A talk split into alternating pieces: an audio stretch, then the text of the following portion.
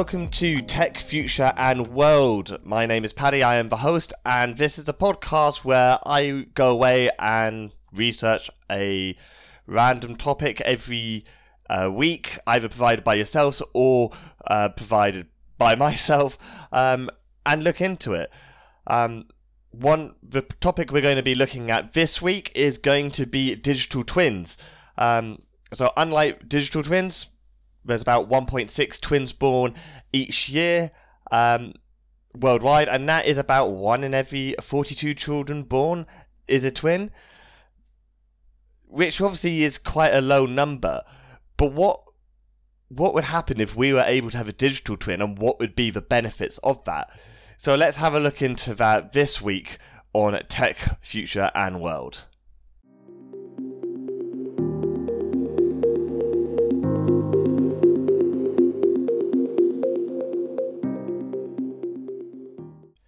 Now, I'm an actual twin um, myself, and it's quite interesting to know, although we're not identical twins, it's quite interesting to know what it would actually be like for you to have a digital twin. So, the difference, obviously, with that is, is obviously an actual twin is a real human.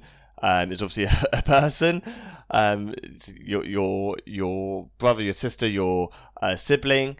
Um, whereas digital one is going to be effectively an identical copy of yourself, which can run with you or with the operating system which it is being attuned to, um, and basically monitor and check what's happening with it, or, or run simulations based on the information that the real life version is giving to it of what might actually happen. So that's what we're going to have a look at. We're going to go into more detail of it. So it's probably better to let's start off, let's have a little bit of a look of the history of it. So the idea of digital twins was first sort of voiced around 1991 with the publication of Mirror Worlds by uh, David Gelernter. Um, however, it was actually, or it's more credited to uh, Dr. Michael Grieves, um, who was with the University of Michigan at the time, um, and he is really seen as the first one to uh, to applying uh, the concept of digital twins to the manufacturing process in around 2002. It wasn't actually until around 2010, though, that the actual term digital twin was given to the process, and that was done by uh, John Vickers at NASA. Um, now, although it's that name wasn't given by NASA until around 2010. Some people actually believe there was an earlier form of this sort of digital twin in uh, in use before the whole uh, 1991 um, date. Now, it wasn't digital, but for example, NASA has been using this sort of idea or having a twin scenario running alongside um, for for their whole space program. They always had in the, in the early days a replica of the spacecraft, anything that you would take up there, and that's what they'd use to work out what they could get away with up there, what they couldn't, and it was even that sort of um, philosophy that was used to help the Apollo 13 astronauts find a way of uh, cleaning air air in the spacecraft that actually meant that they survived long enough to return to Earth.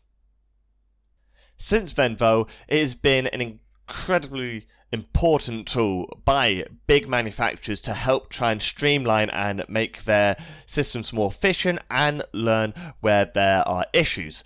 Um, so we'll sort of talk about next a little bit more details of actually how it is used in those manufacturing processes, why it is used, and what other uses is is there for it.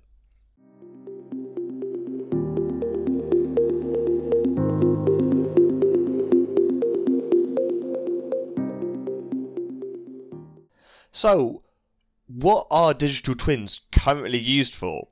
Well, as we said uh, in the previous segment, they're mainly used in manufacturing so far. However, there is the idea that it could be used in humans.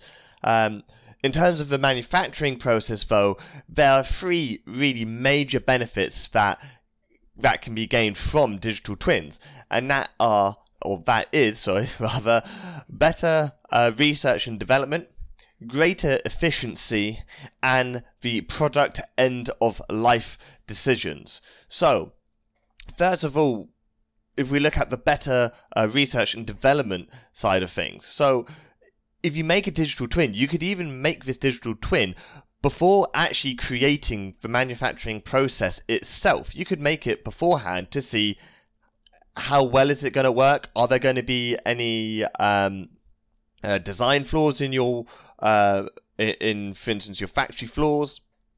How is it all going to fit together? And a research and development there can help them um, better the manufacturing process in future. Um, so probably something which could greatly be improved would be the manufacturing of electric cars, for example, in the future. At the moment, they are very uh, uh, intensive in terms of the work that goes into them, but that is also partly because the amount of them that are sold is still at a much lower level. The more people that start buying them, though, the more funding that goes into it. Potentially, for instance, these digital twins might be able to find a much more efficient way of making these cars. The second aspect is the efficiency. So that sort of ties in a little bit with the research and development. Research and development side of things is actually they can create it to begin with to see where they can make improvements right from the off. But you could even still use these digital twins for a process that is already in use. You could create it and then run it parallel and see where is it failing? Where is the production slowing down? And where are those bottlenecks? At that point, they can obviously make design changes, and again, they can make these design changes to the digital twin before the actual um, manufa- uh, physical manufacturing process. By doing this, they can actually see if their change is going to work, and also not waste the money on making the change before they actually know it's going to work. So it will make the process, or can make the process, much more efficient. And lastly, the product end of life. So this is often we don't think about this enough. However, it is something that is being thought about more and more in our modern society, and that is what do you use the product for at the end of its lifespan? So the recycling of it.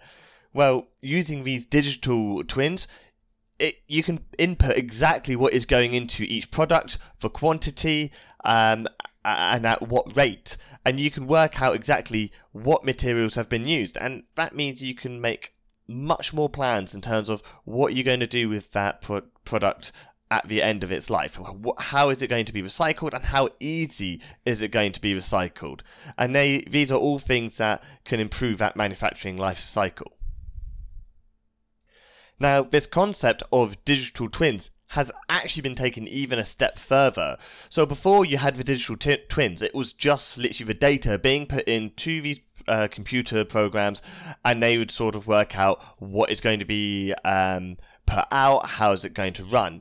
Well, now we even have what is called virtual twin experience, and these are digital twins that are actually plugged into the live system itself, so they can see exactly what is going in in real time and what is coming out in real time. Now, what this does is it creates a bit of a closed uh, a closed loop circuit for it, and they can work out exactly the productivity, what's coming in, what's going out uh, in real time. Now, the benefit of that is is it means that this virtual twin, um, um, sorry, this virtual twin experience, this this new version of these digital twins, can actually learn even faster than their predecessors could do, um, and work out where can improvements be made, how can it be made more efficient, what can they learn from it, and and be far far greater profits for those companies. Now, as much as this is all sort of great for uh, obviously these big companies, manufacturers, um, to make their processes far more efficient, far better, and make them more money, you're probably thinking, okay, okay, what? But how is this getting back to sort of people? Like I, I thought we are listening to how we're going to make digital humans. Well, we'll come on to that now and actually how that could be done, how that can help us um, in the future.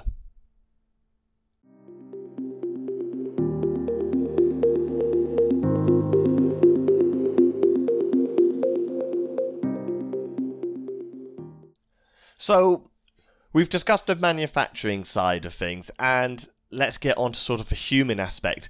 Could this technology be used for creating a human twin, not creating a human twin, but creating a digital twin for a human? And what would be the benefits of that? Well, quite simply, yes, it could do. This is still in a huge amount of research and development at the moment, but as more and more funding is being put into this and cognitive power, um, or the amount of cognitive power are uh, being uh, devoted to the use of these digital twins, the more advanced they get, the better learning they get, and especially with the use of uh, AIs nowadays, these systems can learn and create simulations much, much more accurately. So, what does that mean for humans? Well, quite simply, what could happen is as part of um, your registration when you're born as part of your birth certificate, you could actually have a digital twin created at exactly the same time with your genetic DNA, with um, your um, uh, physical factors that affect your body.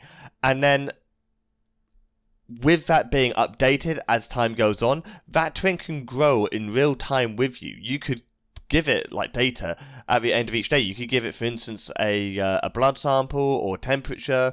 Um, you could tell it how you're feeling, or to be fair, even with more advanced sensors being picked up, it could even be stuff that is installed into, into for example, your smartwatches, anything like that in the future. And your body could pick up this data and then feed that data back to that digital twin. That digital twin will then run simulate some simulations. They might even be able to tell you when you are getting ill before you even realize you're getting ill yourself. Could you imagine looking at your watch the on a uh, Wednesday, for instance, and then see that there's a warning saying there's a 80% chance that you're going to be catching a cold, or there is an 80% chance that you have already caught, rather, the flu, and you may not be able to go into work. It might be something you could actually provide that data to then your employers, um, who could then prepare for um, for your leave. It could mean that you can actually go and take preventative medication rather than letting it get to the stage where actually you feel that ill and probably for a little bit less so for flus and colds and that, but more so for those um, big diseases, those uh, cancers, the heart disease, liver disease, the, the, the big ones which are going to affect your life um, dramatically um, in the future. These digital twins could run those simulations to see what is the likelihood that you are going to develop that on a day in day out basis. Um, and therefore you can actually if you start getting flagged as being a high risk you could for instance make those active changes in your diet your lifestyle to um, adjust those or even go and seek medical attention or medical advice to try and catch it early if we just have a look at a few examples for like some of these uh, health issues that you have in let's say the US. So according to uh, Harvard Health, each year um, 610,000 deaths are caused through heart disease. 580,000 are cancer. 149,000 are lung disease. Um, 129,000 are strokes, and 76,000 are diabetes, um, 47,000 kidney disease. Now, that was out of the top 10 causes, and that was six we just said there. Six six different types of health issues could potentially be monitored and more closely sort of uh, regulated or like uh, fixed with these digital twins in place. Um, in the UK, 15% of um, medical issues are caused or have a link to obesity. 14% are caused or have a link to cancer. Uh, 2% diabetes um, 1% heart disease. And these are all things that could be monitored and regulated using these uh, using these digital twins.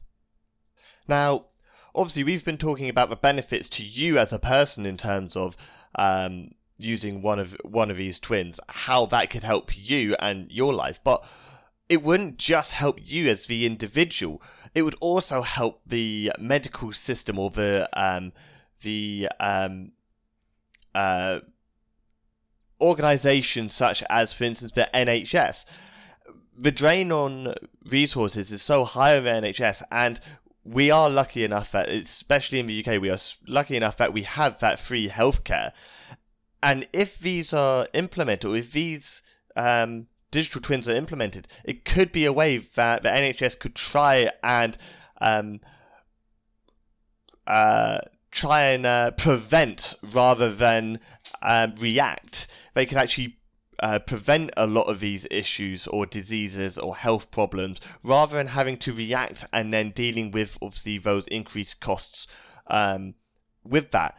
Now, maybe in the US, I don't exactly know how that would potentially work. Obviously, with it all being privatized and a huge amount of money being made in that sector um, um, every single year, um, I think it's one of the things that, just from what I've seen, causes a lot of issues. Is that um, it being also private and so expensive, the uh, drug companies being able to charge outrageous amounts of money for what should just be able to be over the counter uh, medication to help with any sort of sickness. But I guess it could encourage, for instance, um, health insurance of a different nature over it. It could encourage maybe cheaper health insurance, which encourages you to use one of these digital twins, and then when it flags up a potential issue, it encourages you to, for example, make changes to your lifestyle or make changes to your living environment to bring that risk down, to bring your health um, um, much or bring yourself into a much more healthy uh, situation. Now, obviously, that isn't always possible. It is going to very much be dependent in scenarios like that of actually your your situation, your living environment, anything like that. Not everyone can pick where they want to live, but it could be something that um, some companies could use out there to try and uh, help their customers. So we've spoken an awful lot now about uh, what it's currently used for, um, how it could be used, and how it could be beneficial um, for you medically and for the uh, for the medical community and for the um, uh, general manufacturing uh, process. But do we now have to ask the question of should we be doing it? Should we not be doing it? So let's probably go and have a little explore of that now.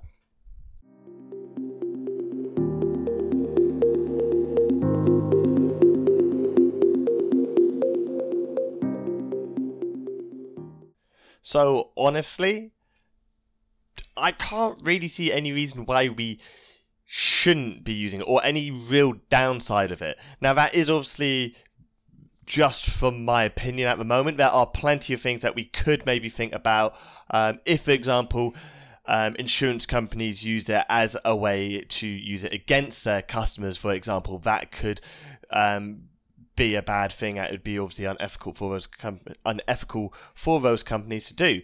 Um, if further advanced AI is used in the uh, making or the development of these uh, systems, could it even be to the point where they install an a, a very realistic AI into your digital twin? So effectively, it is thinking and it's basically going through its own life as well. Now, I don't see why they would add that in. I can't see how it would be beneficial considering it's meant to mirror what you are doing. But that could be a uh, that could be a sort of red flag, especially for me, if they start using AI in that way. To actually, you're effectively creating something which is self-aware, something which is sort of living at that point. Should you be putting that into a, a digital model such as that? Um, but to be fair, AI is a whole nother subject. We could have a whole separate episode on that in itself. So I think they're really the only areas that I could think of to that we need to be careful, really truly about. I think the benefits from having these uh, having these twins so, so far outweighs the negatives. The fact that, in a manufacturing sense of things, before any sort of destruction, uh, any sort of use of resources, anything like that um, happens, you can actually see if that manufacturing process is going to work. You can make it efficient. You could um, make it um, uh, work much faster. And in a world where literally using resources every day is causing issues for the for the planet, it's better to make sure we get it right first time rather than try building the factory. Does it work? No. Okay, let's make an adjustment. Does it work? Um, and it will just mean that new businesses have much more chance of starting up. There isn't as much impact on the environment because they're actually checking that it works first. And then following on from that, um, it, it it just means that you can do the research, you can get far more development and far more learning from this system once it is up and running and using it at the same time. You can track a lot more and make improvements to your process, which if you didn't have it there, you just wouldn't spot, and those inefficiencies would just go on for forever or until someone re looked at the uh, looked at the, the process. For people, I think there's even more potential benefit for for them. The fact that you could track your own body, your like anything. So you could have a yearly checkup. You could even have it so you do at the end of the day you have like a quick five minute uh, checkup where it takes temperatures, data from you, um, anything like that, and and it could give you realistic data in the future of how to keep yourself healthy. I don't see any any real downside of it. The maybe just one other thing I've just suddenly thought of, literally whilst we're speaking. Um, I think maybe the other thing would be careful of people's mental health. If you have this going on and people become obsessed with checking their um, their health via this um, this twin, it it could maybe cause more sort of cases, maybe hypochondriacs, or causing stress in the individuals who actually have these twins, because maybe you're going to be forever checking them, eh, forever checking. Uh, am I going to be getting sick next week? Am I going to be getting sick tomorrow? Am I going to be getting sick next year, or even in ten years' time?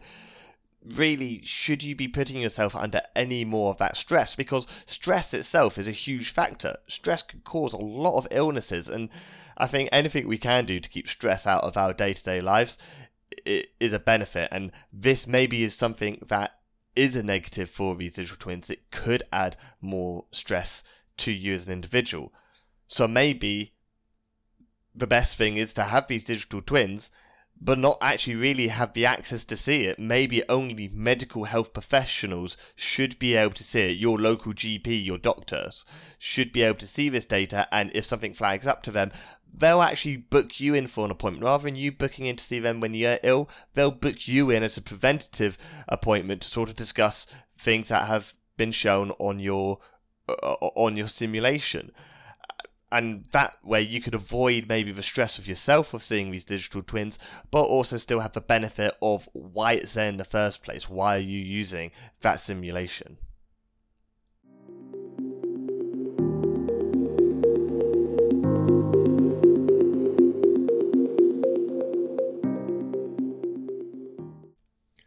So, I guess now the question is how long until digital twins become the mainstream? How long until we see these in everyday life? Well, quite simply, in manufacturing terms, it's already there. It's already used in a lot of cases, and it only often takes companies about three months, maybe a little bit more, six to nine, to actually create a detailed digital twin of the process that they're trying to make, and actually to gain those improvements already. Um, it's already being used in uh, sectors for uh, the uh, like for instance, uh, car industry, automobiles uh, sector. It is being used for autonomous driving. Uh, it's being used for robotics controls, and already being looked at being used in the medical sector.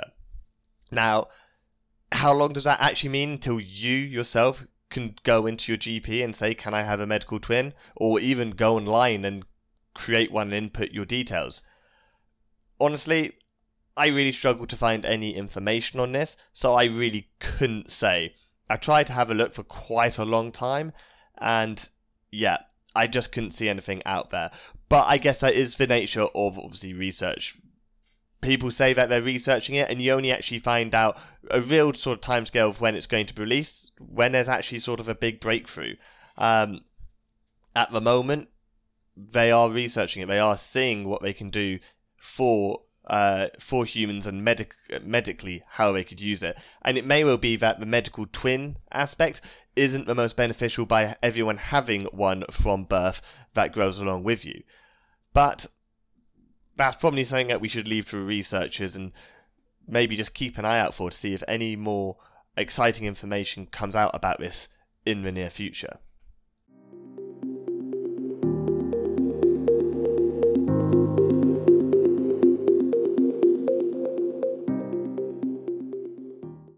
Now, we've spoken about digital twins quite a lot, and I think we've pretty much gone through the benefits, the downsides, or the potential downsides, and how it's currently used at the moment. But what if we really twist what we could use it for? And bear with me, because this is partly with some huge amount of imagination from my part what if these could be twisted even further so you don't even have a digital twin? What if someone, for instance, created a digital world? Now, if everyone is born has a digital twin, you could realistically use that data, input it, input them as an individual onto, for instance, like a, simulation the size of like Google Maps. You can make a whole simulation the size of a world, put them in a geographical location. You can then use geographical aspects which could affect those people. You could use the data that is collected from them every day. And would it be possible to use that as a simulation to work out how our world is going to change? Now, I don't mean this in obviously the sense in terms of like obviously geological ge- ooh, sorry, ge- geological changes. Obviously, that's down to the planet itself.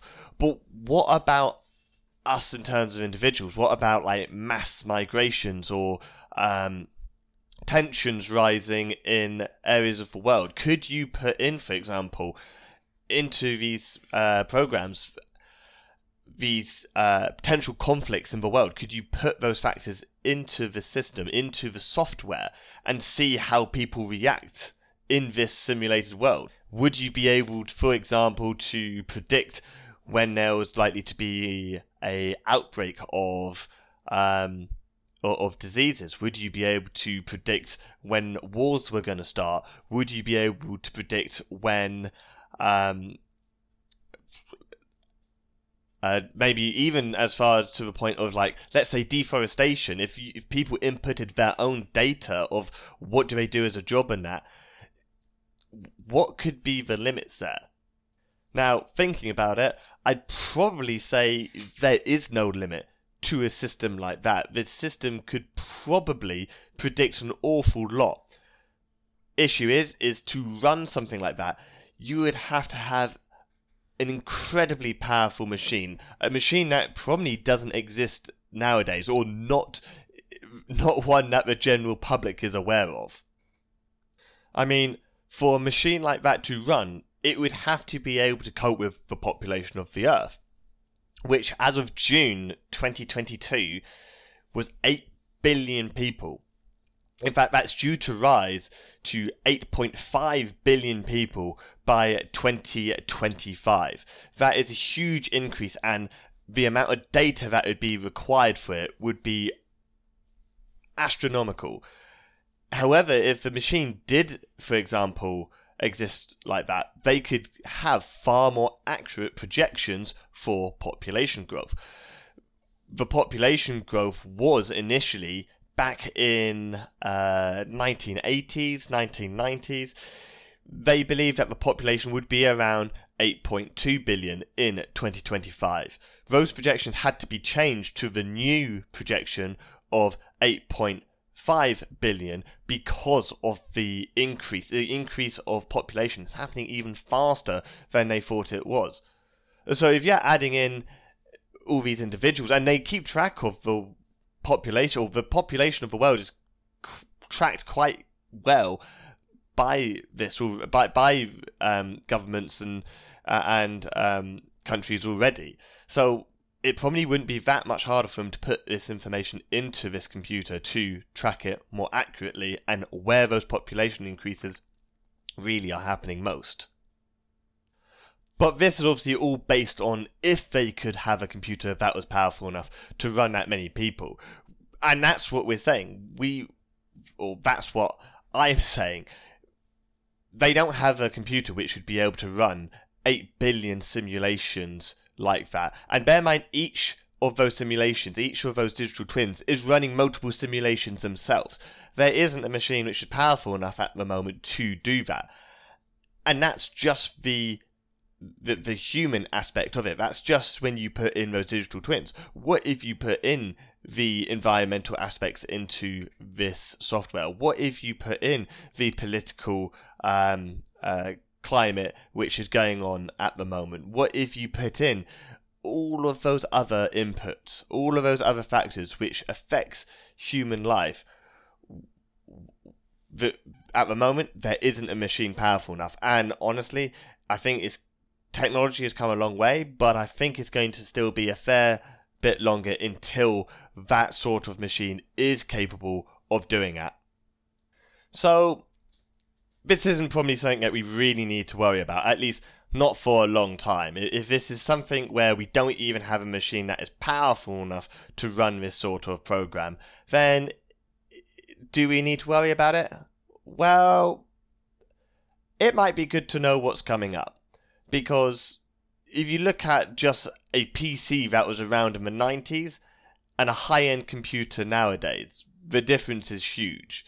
So we take that as 20, 30 years.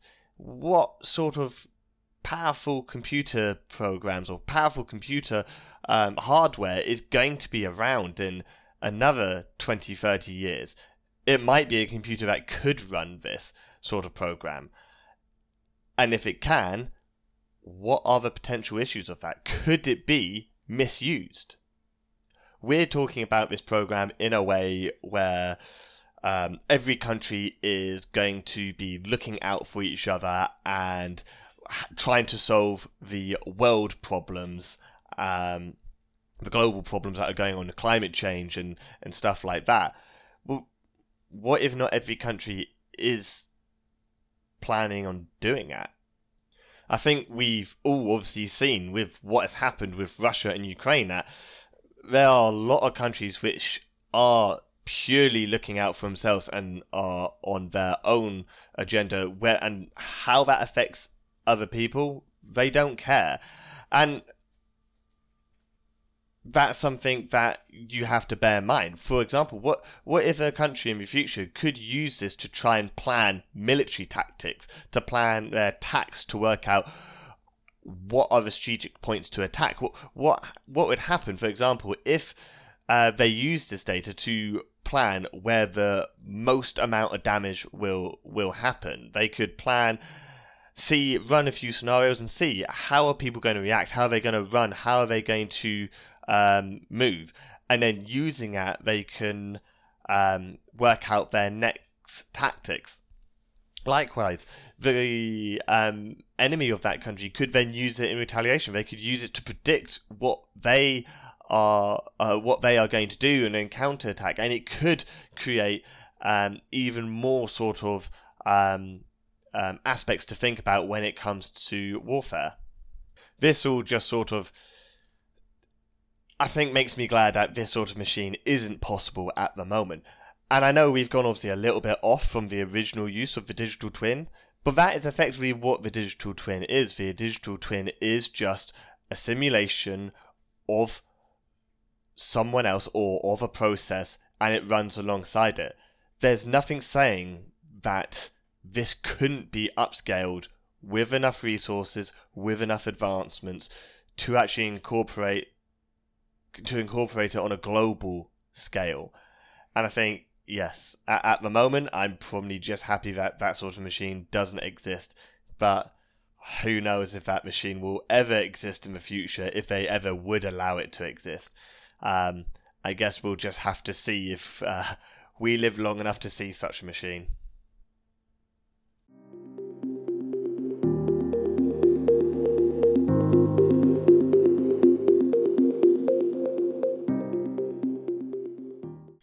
So that brings us pretty much to the end of our uh, of our subject of these digital twins. Conclusion wise, do we think that they are a good thing? I think about 90% outweighs the possible downfall of that 10%, as long as we don't get some um, mega um, world twin which can cause all sorts of disasters for everyone. I think generally it's a good thing, and it's very exciting to sort of see what is going to come about from it in the future. I know uh, plenty of people who um, potentially could like I mean I think everyone in the world knows someone who would for example be able to benefit from a system like this in place if it became readily available for everyone um, and yeah I think it is very exciting to see what is going to come from this in the future so that is sort of the end of our subject. Again, thank you so much for uh, listening in with me on this episode. I think I might have said at the beginning, obviously last week, these two episodes were filmed very close together. They are going to be released at the same time, so you're going to have episode one and two. Following this, uh, the general plan is it's going to be released on a weekly basis. Um, the general plan is for it to be released on a Monday at the moment. It means that you have it there ready for your uh, morning commute, or if you don't commute to work like so many people nowadays, it gives you something to listen to from your bed to your home office. So, thank you again for listening. Um, next week we'll have a new topic, and it will be out the uh, the following Monday. And again, thank you so much for listening. Um, let's see if that 1 in 42 people born are twins increases to every 1 in 1 following this uh, uh, this future software. So until next time, keep investigating, keep researching, and send me in any sort of comments or anything like that, any sort of uh, feedback. It is all greatly appreciated. So thank you all for listening, and yeah hopefully we'll have you back with us next week to uh, listen to a new subject. So thank you all and have a great week.